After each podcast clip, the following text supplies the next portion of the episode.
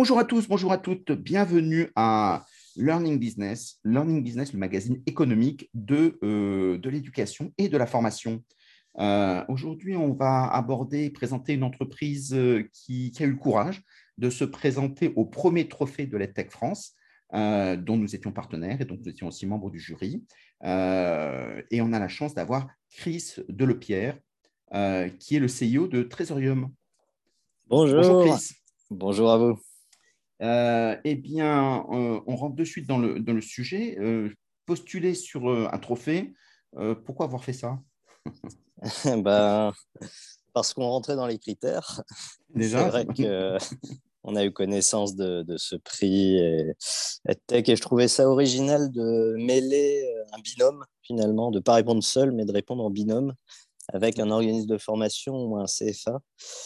Et il se trouvait qu'on avait un projet qui correspondait bien à ces critères, avec un projet avec le campus Vitamine T, qui est un organisme de formation travaille dans le domaine de l'insertion par l'activité économique, et pour lequel on avait monté un projet innovant autour des Open Badges. Et donc, ça tombait bien que le prix se soit lancé à cette période pour valoriser, on va dire, le travail qui avait été réalisé ensemble. En termes marketing, il y a eu des retombées. Ça a été dans plusieurs médias. Ouais, en tout cas, on a été contacté par un OF à Lyon, par exemple. Donc, je pense que c'est grâce à cette reconnaissance. Et puis, il y a une vidéo en fait qui a été tournée et qui permet vraiment de présenter, de valoriser le projet. Et ça, c'est quand même précieux d'avoir un média un peu qualitatif en vidéo. Pour faire intervenir les acteurs, pour vraiment montrer concrètement ce que c'était. Et donc ça, c'est un outil qu'on utilise même pour, vu qu'on est sur des démarches un peu expérimentales ou les open badges, ça reste quand même assez virtuel finalement, d'avoir quelque chose à montrer, un exemple concret, ça aide, on va dire, à illustrer un projet avec un OF. Donc tu conseillerais à tout le monde de le faire, de postuler?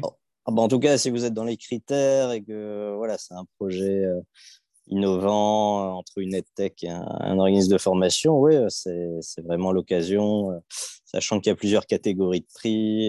Que nous, on l'a eu sur la mesure d'impact, mais aussi sur l'innovation, sur l'égalité homme-femme, sur l'international. Il y a plusieurs catégories disponibles. Donc, je dirais que oui, je conseille à tout le monde de postuler si vous êtes éligible. Puis le formulaire n'est pas trop compliqué à remplir. Alors, par contre, vous ne serez pas les premiers lauréats, puisque vous serez au moins dans les secondes, ce que je souhaite à tout le monde, tous ceux qui nous écoutent. Alors, qu'est-ce que c'était ce projet, Chris? Alors, le projet, ça a été de travailler à la mise en place d'un système d'open badge pour reconnaître notamment des compétences et de valider des besoins pour des personnes très éloignées de l'emploi, qui suivent un parcours qui s'appelle Destin, qui est un programme financé par le PIC, donc le plan d'investissement dans la compétence 100% inclusion, la fabrique de la remobilisation, et qui consiste en plusieurs mois à permettre à ces personnes très éloignées de l'emploi de retrouver, d'être suivies par des coachs, de participer à des ateliers et de petit à petit d'être finalement plus employable pour soit retrouver une formation, soit retrouver un emploi. Et donc, le but, c'était de badger ce parcours d'accompagnement. Donc, de pouvoir… Alors, qui était à l'origine de la démarche? C'est Vitamine T, qui est le groupe d'insertion par l'activité économique qui est basé à Lille, près de Lille, qui est à l'origine, on va dire, du projet Destin. Et ils t'ont choisi pour quelle raison? Alors, pour quelle raison? Dans le plan d'investissement dans la compétence, il y a eu beaucoup de projets en fait, avec des open badges. Et donc, ils l'avaient intégré dans leur cahier des charges. Et donc, ils se devaient de le mettre en place. Sauf qu'ils n'avaient jamais forcément travaillé cette technologie et cet outil.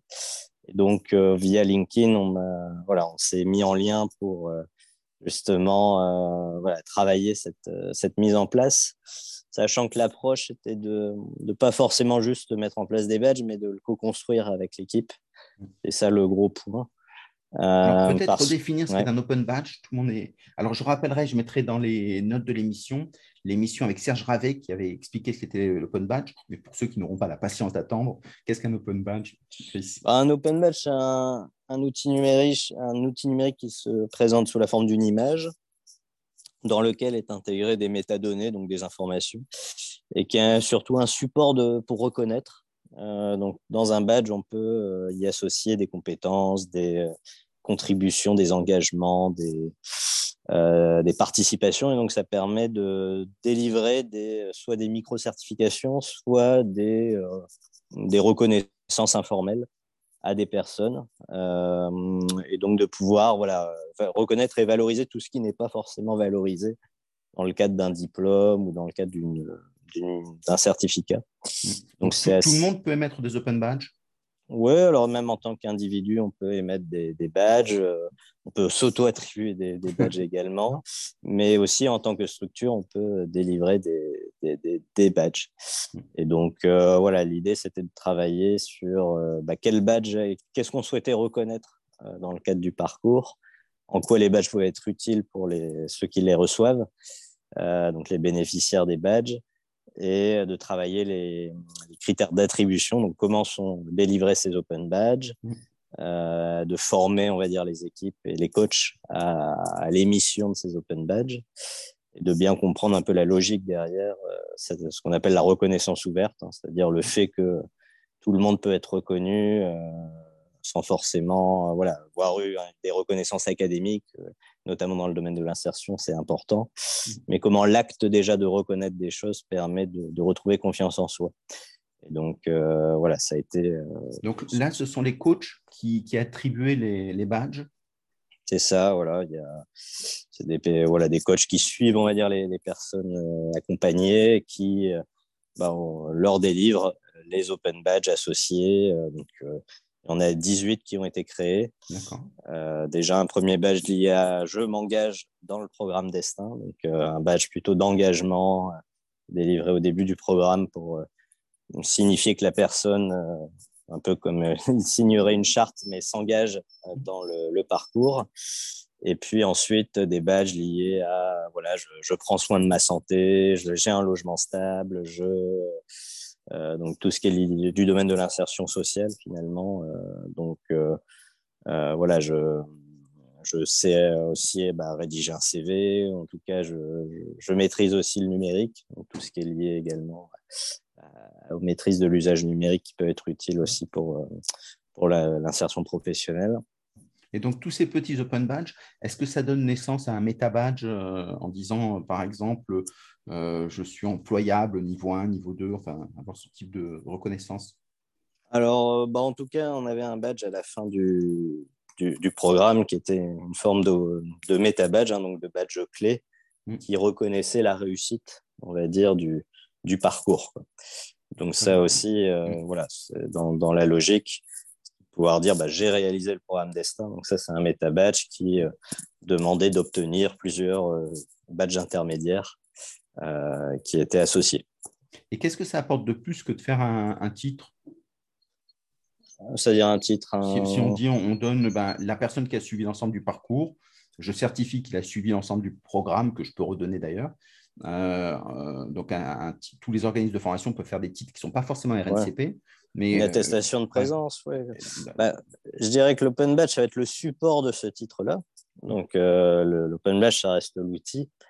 Après la différence c'est que déjà que ça va être un outil numérique qui va être valorisable facilement sur Internet, sur les réseaux sociaux. Donc, je dirais que déjà technologiquement, c'est plus intéressant que juste un PDF classique ou un format papier. Et puis, deuxièmement, je dirais que cette notion d'avoir une image, déjà, ça permet aussi que ce soit plus ludique et que ce soit plus significatif que juste un diplôme un peu papier écrit. Là, c'est une image symbolique qui comprend l'open badge, qui permet déjà de l'identifier directement ou du moins de le rendre plus visible. Donc, je dirais que là aussi, pédagogiquement, c'est un peu plus intéressant que juste une attestation classique. Alors, on va spoiler la fin. Est-ce que ça a été efficace? En tout cas, le projet est encore en cours. En tout cas, l'Open Badge en tant que tel, donc le fait de délivrer aux personnes, bah, déjà, ça permet à ces personnes qui n'ont pas forcément de refus de reconnaissance dans la vie de un peu plus trouver confiance en elles. Et ça, oui, ça a été en tout cas un point positif du projet.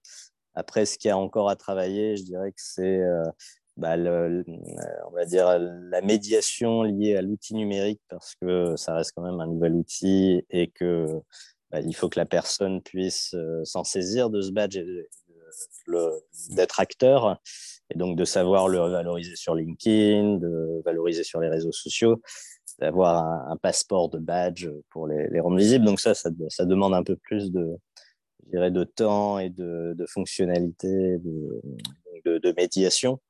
Mais je dirais que sur l'acte, en tout cas de reconnaître des compétences ou des réussites, déjà ça en soi, c'est déjà une réussite. Après, c'est vrai que là, on est sur des publics très éloignés de l'emploi, donc il y a des difficultés, on va dire, supplémentaires. Et voilà, l'idée, c'est là, le projet est en train d'être déployé à l'ensemble des territoires, des coachs, etc. Donc, le projet a combien de temps depuis son lancement? Bon, ça va faire un an, hein, donc ça reste encore assez récent, je dirais. On a mis à peu près 6 mois pour bâtir le système de badge, en le co-construisant. Donc, ça a été une démarche apprenante, je dirais, de formation et de formaction, donc aussi d'action pour les mettre en place. Et donc, voilà, c'est une acculturation petit à petit. Après, je dirais que l'un des succès aussi, ça a été le fait que l'organisme de formation est en train aussi de déployer les badges pour d'autres programmes. Ouais. Donc, pas forcément que pour le programme Destin, mais aussi pour d'autres formations ou d'autres contextes, qui fait que, voilà, au-delà du catalogue de badges, ça a été aussi une démarche pour apprendre à utiliser les badges pour la structure en tant que telle et son management des formations un peu plus large, de façon plus large, quoi. Donc, si on reprend depuis le début la démarche, une fois que tu as été validé, il y avait des coachs. Les coachs ont été coproducteurs du contenu. C'est ça. En tout cas, c'est à peu près 3 à 4 séances des demi-journées pour déjà se former aux Open Badge, donc savoir ce que c'est. Ensuite, bâtir la stratégie de reconnaissance, c'est-à-dire qu'est-ce qu'on veut reconnaître, pourquoi, avec quels objectifs. Et ensuite, de déterminer les badges qui vont être créés. Et ensuite, de travailler ensemble le contenu des badges. Donc, dans un badge, on a un titre, on a une description, on a des critères d'attribution, on a un formulaire pour demander le badge, donc des questions. Donc, tout ça, ce contenu-là a été travaillé ensemble. Et ce n'est pas évident parce qu'il faut trouver les bonnes formulations, il faut qu'il y ait une harmonisation aussi. Et donc, avec tout ça, ensuite, on crée techniquement les badges et puis il faut aussi créer les visuels. Donc, il y a aussi un travail graphique qui est associé pour qu'il y ait une forme de charte graphique, un référentiel graphique associé, les icônes qui vont bien pour que ça soit symbolique, je dirais. Pouvoir, petit à petit, ensuite, se former un peu plus à la technique. Donc, comment on crée les badges, comment on les utilise. Et donc, ça a pris à peu près 6 mois. Il y avait aussi des bénéficiaires qui étaient dans le processus. Donc, c'était les coachs. Donc, ça veut dire qu'au final, aujourd'hui, ils pourraient créer seuls leur badge. Ils sont en complète autonomie, même si c'est une pratique d'externaliser parfois. Donc... Bon, en tout cas, oui, ils peuvent créer un badge. Ce n'est pas compliqué en soi. Techniquement, en tout cas, il y a des plateformes qui sont très bien pour ça. Le plus dur, après, c'est surtout de se poser les bonnes questions pour ne pas créer trop de badges, parce que l'idée, ce n'est pas non plus de tout badger, mais bien de badger ce qui est utile et d'avoir une bonne stratégie de reconnaissance, quoi. C'est ça le plus dur. Après, techniquement, créer un badge, il suffit de remplir un formulaire et ça va plutôt bien. Mais ce qu'il faut savoir… Si quelqu'un voulait s'entraîner pour faire un badge, tu leur conseillerais quelle plateforme ? Nous, on utilise Open Badge Factory. Donc, c'est une plateforme finlandaise créée par un Français, donc tout est francophone. Et vous pouvez avoir 2 mois gratuits. Donc, vous abonnez. et vous avez accès à des fonctionnalités assez élargies. Pendant 2 mois, vous pouvez tester, bidouiller, créer autant de badges que vous voulez et les délivrer. Et après, c'est associé à... Quand on reçoit un badge, il y a une plateforme qui s'appelle Open Badge Passport, qui est le passeport de badge, et qui là est gratuite pour les bénéficiaires, et qui permet aussi là, de collecter et de gérer ces Open Badges. Et ça, je dirais, à titre individuel, vous pouvez en avoir. Et c'est intéressant déjà de se familiariser aussi avec l'outil, même à titre individuel, pour son identité numérique, parce que demain, je dirais que la vision derrière, c'est qu'on obtient des badges au collège, au lycée, dans la vie associative, dans les études supérieures, chez son employeur, dans ses formations. Donc, ce soit le même standard de reconnaissance qui est associé. Donc, tu conseillerais à tous les organismes de formation de se lancer sur, les badges ? Ah bah en tout cas, oui, c'est une démarche qui, de toute manière, est en train de monter. Ça répond à énormément d'enjeux liés à la formation professionnelle, à la fluidification, de l'évaluation, au bloc de compétences, aux besoins de reconnaissance et de valorisation sur les réseaux. On peut choisir la granulométrie de reconnaissance. Puis là, on a eu un prix lié à la mesure d'impact. Donc, ça peut aussi servir pour la démarche qualité sur...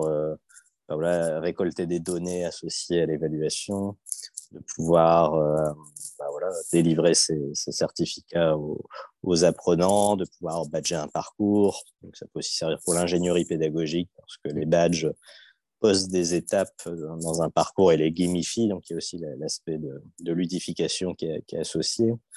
Donc, finalement, dans le même outil, il y a une réponse à plusieurs enjeux. Qui fait que c'est intéressant de regarder, de tester et de se familiariser avec l'outil en tant que tel. Exactement. Et pour les responsables de formation, c'est aussi le fait de se dire tout ce qui n'est pas codifié, que ce soit par les filières ou que ce soit par la RNCP ou des choses comme ça, ça leur permet de s'essayer pour construire. On dit que les métiers sont en disruption. Donc, ça veut dire qu'ils bougent très vite. Donc, le temps de faire une demande, de s'inscrire, etc., sur quelque chose qui bouge, c'est aussi l'occasion d'expérimenter des badges, voir comment est-ce qu'on peut, dans un premier temps, bouger sur la reconnaissance de métiers qui ne sont pas forcément bien reconnus, mais qui sont très importants pour les entreprises. Et ça permet d'avoir une reconnaissance, non ? Oui, on a un exemple avec les métiers de la médiation numérique, par exemple, qui n'est pas un métier avec un code ROM, par exemple. Et donc, là, on peut bâtir le référentiel métier à partir de différents badges. Et donc, en partant de l'expérience terrain, donc en badgeant les personnes qui sont sur le terrain, ce qui permet d'avoir ensuite une cartographie un peu dynamique de badges. Et demain, les référentiels de compétences seront peut-être plutôt des référentiels de badges. Et il y a une idée derrière de wiki badge, ou en tout cas de référentiel dynamique de badges, qui pourrait permettre d'être plus réactif et, par rapport à des référentiels de compétences qui sont de plus en plus vite obsolètes, de pouvoir parler des langages communs avec des badges, mais de façon vraiment connectée à la réalité du terrain. Donc, c'est vrai qu'il y a cette idée de comment ensuite on va se baser sur des référentiels de badge pour bâtir des nouveaux métiers, par exemple. C'est aussi une façon de se faire reconnaître, parce que si on monte un bon référentiel métier, comme c'est open badge, dans ces cas, les gens vont le regarder et à la limite se dire pourquoi profiter du référentiel de l'autre, puisque quelqu'un s'y est déjà collé. Et donc, ça permet justement d'être des ambassadeurs du badge et peut-être même demain de sa reconnaissance sur des titres ou diplômes. Voilà, alors dans la technologie de badge, on parle d'endossement, donc de recommandations associées au badge. Donc, on peut associer sur un badge des recommandations d'autres structures qui vont apporter leur crédit au badge émis. Et donc, on peut imaginer des écosystèmes de reconnaissance qui vont associer leur marque et leur structure au badge émis par telle structure, ce qui va lui permettre d'augmenter sa valeur.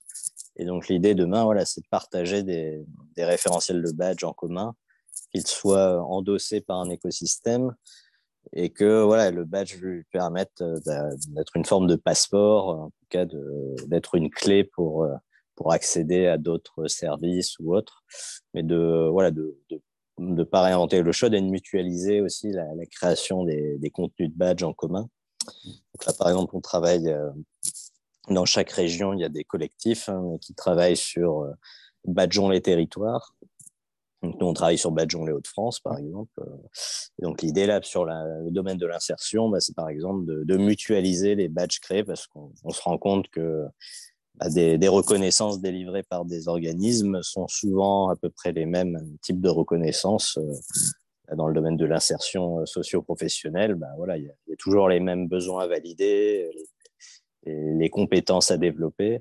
Et donc là, l'idée, c'est ensuite de créer des badges en commun entre structures pour que qu'il y ait une harmonisation, on va dire, des badges émis sur un territoire donné et dans un secteur donné. Donc, c'est vrai qu'il y a cet enjeu-là derrière l'open badge de travailler les territoires apprenants, donc de réfléchir aussi à des badges communs qui puissent ensuite servir de passeport sur un territoire pour une personne, et donc si elle passe de structure en structure, que ce soit reconnu. Voilà. Donc, ce qui permet aussi d'horizontaliser un peu l'évaluation avec les badges.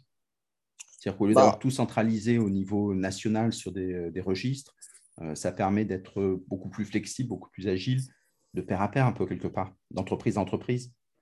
Alors oui, on peut imaginer en tout cas, soit par secteur, soit par territoire, de travailler justement ces reconnaissances en commun. Et donc oui, de pouvoir décentraliser, on va dire, cette forme de reconnaissance. C'est vrai qu'on parle on prend le parallèle soit avec Wikipédia, soit avec la blockchain. Et c'est vrai que l'open badge, c'est cette logique, on va dire, de blockchain de la certification, de la reconnaissance. Parce qu'en tout cas, ça offre la possibilité à toute structure ou tout à chacun aussi de pouvoir se reconnaître des compétences ou des réussites. Donc, c'est vrai que c'est assez dans la vision un peu disruptive, parce que le fait que tout le monde puisse s'auto-attribuer des choses ou se délivrer des reconnaissances, forcément, ça ouvre très largement ce champ-là. Après, on l'a vu avec Wikipédia sur l'ouverture de la connaissance, On aurait pu penser que les encyclopédistes étaient forcément centralisés pour garantir une qualité. Et puis, en fait, on s'est rendu compte qu'avec les systèmes de pair à pair, ça garantissait quand même une forme de qualité. Et donc, donc, c'est vrai qu'on pourrait faire le parallèle avec les badges demain sur cette question de l'évaluation ou de la reconnaissance ouverte, qui fait que ça ouvre en tout cas ce champ-là. Même si culturellement, et puis il faut y aller étape par étape sur ce développement-là, mais en tout cas, ça offre cette possibilité. Ça permet justement, comme toutes les fonctions, un formateur, chacun a sa définition du formateur, du responsable de formation, ça dépend beaucoup des entreprises, et si les entreprises s'approprient des outils connexes, aujourd'hui, quand on fait des formations de formateurs, on n'a pas besoin d'aller vers du numérique.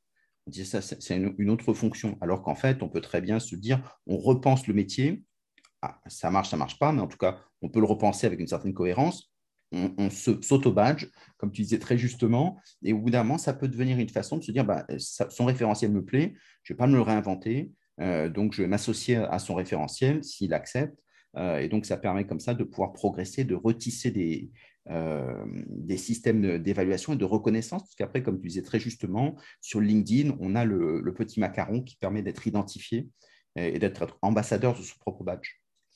C'est vrai que l'interopérabilité du badge permet justement ça, de pouvoir le partager facilement, de pouvoir aussi partager les contenus de badge, et donc aussi via les endossements de partager les reconnaissances.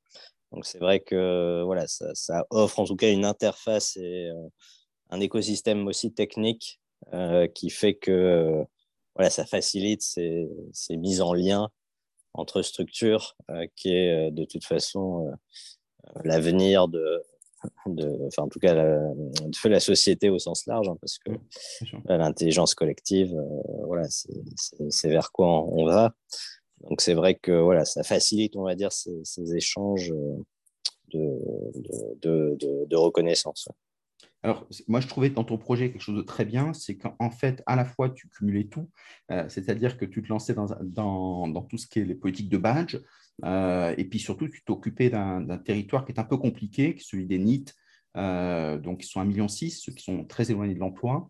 Et donc, c'est des gens qui, pour plein de raisons, ont du mal à se rattacher à ce qui est le monde de l'emploi, avec les codes de l'emploi. Et donc, il faut trouver des façons de le faire. Il n'y a pas qu'une seule façon. Et en tout cas, c'est une très belle démarche parce que derrière, c'est toute la cohésion sociale qui est derrière. Ah, donc, c'est assez complexe, avec de belles expériences. Est-ce qu'ils ont été contents, les gens qui ont… Certains ont déjà obtenu des badges? Oui, forcément. Toute satisfaction. Bon, on n'a pas fait de mesure d'impact sur la réalisation du projet. Après, je dirais que là, on expérimente des nouveaux pics, justement sur les NEET.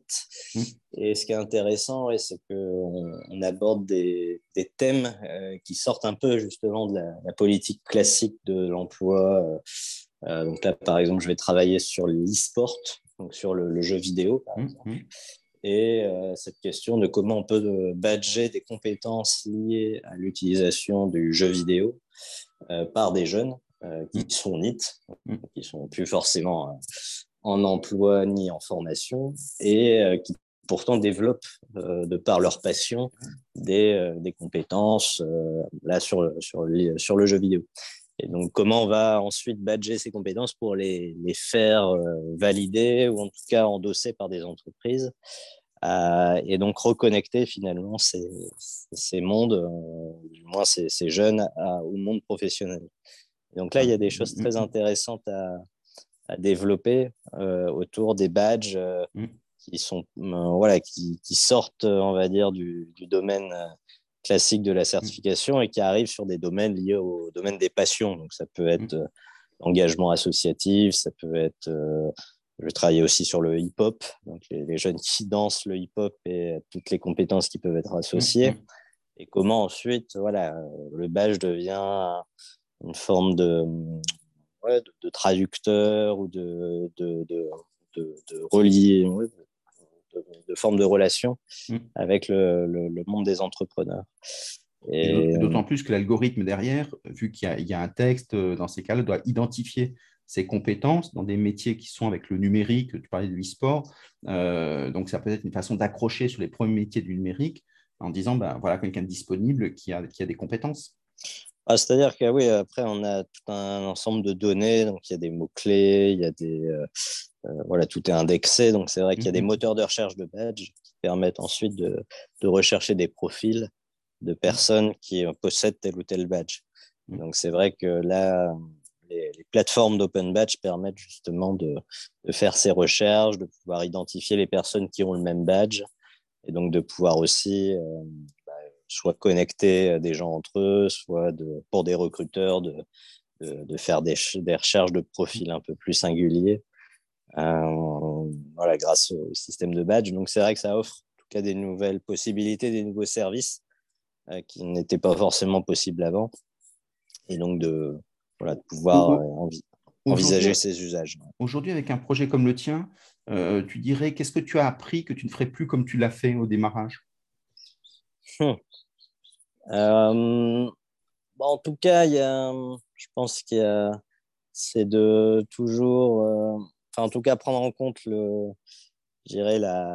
public qu'on a bénéficiaire et de ses propres difficultés. Hein. En tout cas, sur l'Open Badge, on reste sur un outil numérique. Donc, il y a forcément des difficultés à utiliser, même une adresse mail et autres. Donc, alors maintenant, on a des solutions avec des applications. Donc, on a des applications. Le passeport de badge est directement disponible en applicatif. Et donc, ça permet directement d'obtenir son badge sans forcément passer par l'adresse mail, etc. Donc, il y a des petites astuces qui… Donc, le conseil, en tout cas, c'est de fluidifier au maximum le système de badge pour permettre aux personnes qui n'ont pas forcément soit les capacités, soit la volonté de quand même pouvoir conserver leurs open badges.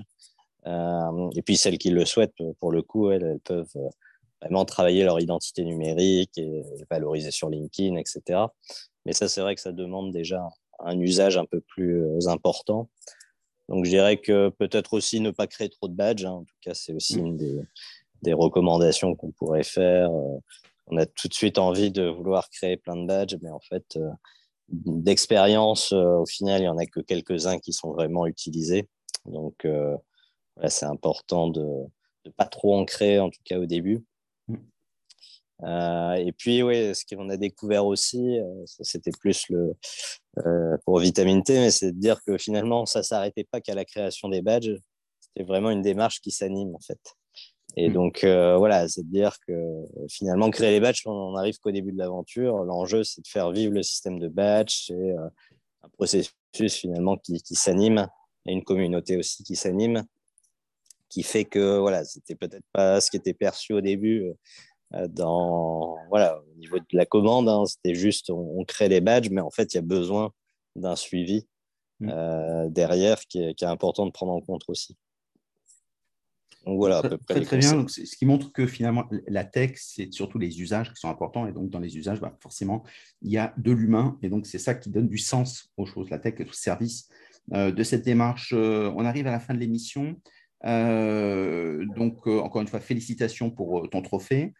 C'est quoi tes prochains projets ? Merci. Mais, alors, il y en a plein maintenant. Des projets. Maintenant, c'est l'engrenage. Ouais, non, mais c'est vrai qu'on est qu'au début de l'aventure avec les Open Badge, donc c'est vrai que partout il y a des projets.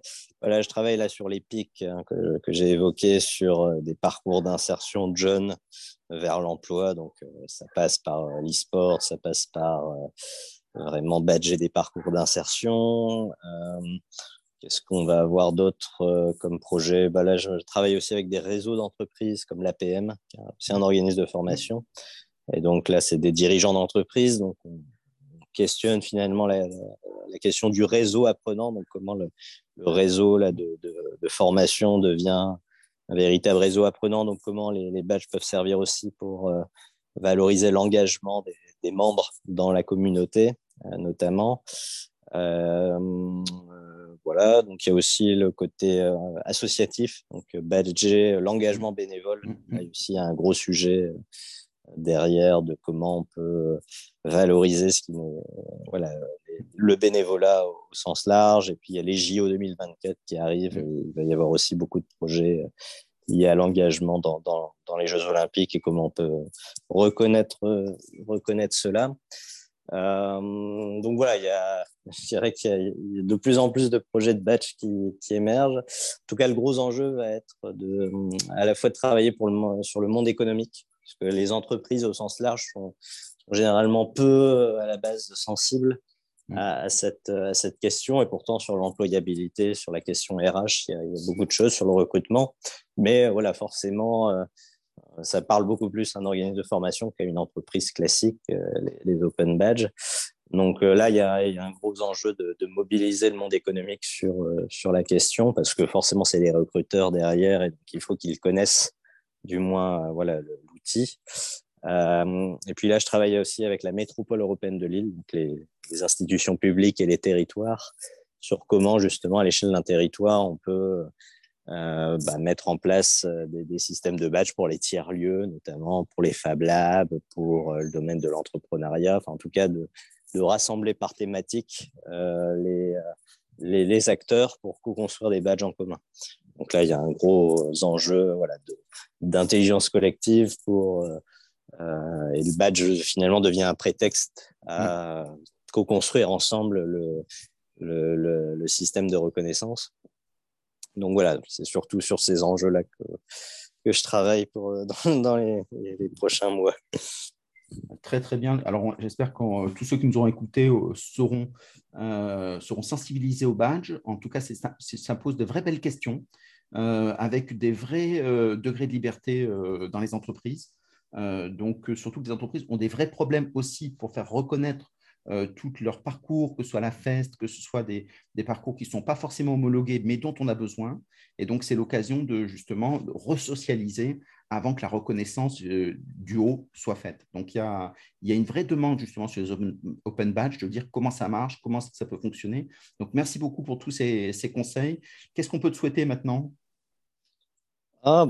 Qu'est-ce qu'on peut me souhaiter de développer les badges, mais surtout, c'est l'enjeu de la reconnaissance ouverte. Donc, c'est ouvrons la reconnaissance et puis permettre est-ce que ça permette de déployer surtout la confiance en soi, parce que forcément, c'est point d'agir sans reconnaissance, quoi. C'est-à-dire que la reconnaissance, c'est un peu le facteur clé qui va permettre aux individus ensuite d'avoir confiance en eux et de agir. Donc, je dirais que soyez reconnaissants déjà envers les uns et les autres. Et puis, les badges, c'est un peu la cerise sur le gâteau qui va permettre de garder une trace de ces reconnaissances. Donc, de construire son professional branding. C'est vraiment une nouvelle façon de penser l'emploi. Où chaque individu peut être producteur de son propre badge, ce qui était une grande nouveauté. Ça. Voilà, c'est assez révolutionnaire, mais en tout cas, c'est désormais possible. Et je dirais qu'il y a un enjeu de... Si on veut te joindre, comment est-ce qu'on fait pour te joindre ? Vous pouvez me joindre, en tout cas, nous, l'entreprise, c'est Trésorium, avec un Z. Donc, sur trésorium.com, on présente un peu les projets de badge qu'on a pu monter. Bien. Puis sinon, moi, c'est Chris Delepierre. Et puis, je suis aussi membre de l'association Reconnaître. Donc, en France, il y a une association nationale qui s'appelle Reconnaître, et donc qui aussi rassemble un peu les experts français de l'Open Badge, qui échangent aussi beaucoup entre eux sur ces enjeux de reconnaissance et comment au mieux mettre en place ce type de projet. Et puis, vous avez aussi en région les Badgeons les territoires, donc vous avez aussi Badgeons les Hauts-de-France par exemple en région, mais il y a aussi Badgeons la Normandie, Badgeons même en Réunion, à la Réunion, la Nouvelle-Aquitaine, la Bourgogne-Franche-Comté, etc. Donc, en tout cas, une très belle question. Et donc, si vous avez des questions à poser, n'hésitez pas à interroger Chris Delepierre, CEO de Trésorium avec un Z, de façon à ce qu'il puisse répondre à toutes vos questions. Ce sont vraiment des questions importantes. Au moins pour vous faire votre propre idée. Après, vous prenez pas, mais en tout cas, l'idée du badge est vraiment quelque chose de stratégique pour les entreprises. Merci beaucoup, Chris. Merci à vous. À bientôt à tous. À bientôt.